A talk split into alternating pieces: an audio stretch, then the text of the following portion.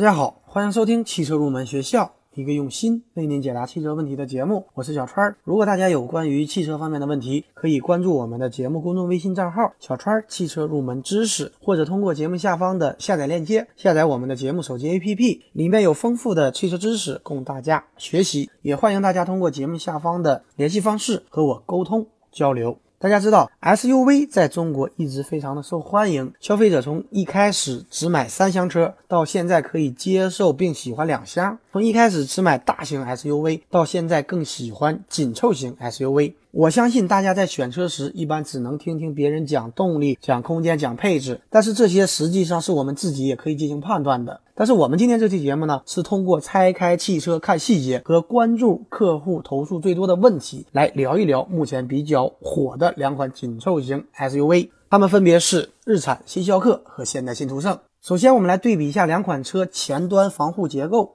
两款车都具有前防撞梁、吸能盒和低速缓冲层，在材料和厚度上也做的都是可以的。那么新逍客新增了等效行人腿部防护结构，这个结构实际上是考虑了汽车在低速时对行人的保护，这一点呢，它要比新途胜做的更加全面。但是新逍客在前端部件布局方面存在一定的不足，它在车头的左下角安装了保险盒，这样呢更换起来比较麻烦。而途胜相比新逍客，它的优点是空气滤芯和保险盒更换起来比较方便。那么如果说两个车前端防护结构相差不大的话，那么后端就看出了差别。新逍客后端同样带有缓冲层，但是新途胜是没有的。另外，新逍客后端防撞梁采用的是钢材，而新途胜采用的是玻璃钢。这一点呢，它是不如逍客的，因为玻璃钢材质与钢制材质相比，它的缺点是不可修复性和不可回收性。但是因为玻璃钢材质它的重量轻、成本低，在安全防护方面可以做等效的设计，所以也把它作为后防撞梁的材料。但是它的抗冲击效果是不如钢材的。那么在一字板方面，新途胜所采用的钢板厚度为零点六毫米，而新逍客所采用的钢板厚度为零点七四毫米。但是两个车翼子板内部都贴合了海绵隔音材料，这一点做的还是不错的。而在车门方面，两个车最主要的不同就是在于车门防撞梁。新逍客呢，采用的是圆形钢结构，这个是比较常规，也是比较常见的。而新途胜采用的是 W 型结构的车门防撞梁，这个结构在德系和美系车当中常用，它的抗冲击效果要更好一点。接下来呢，我们来说一下车内的地板。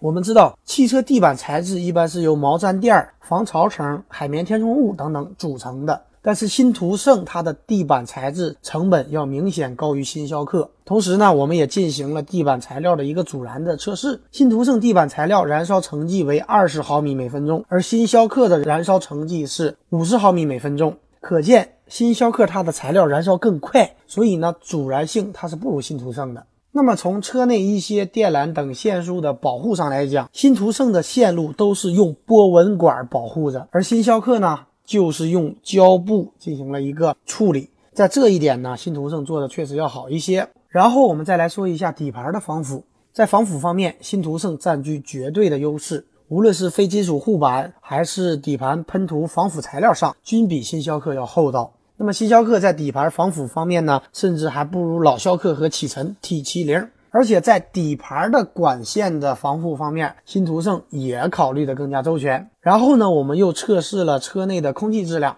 两个车在甲醛指标上均是合格的，相差不大。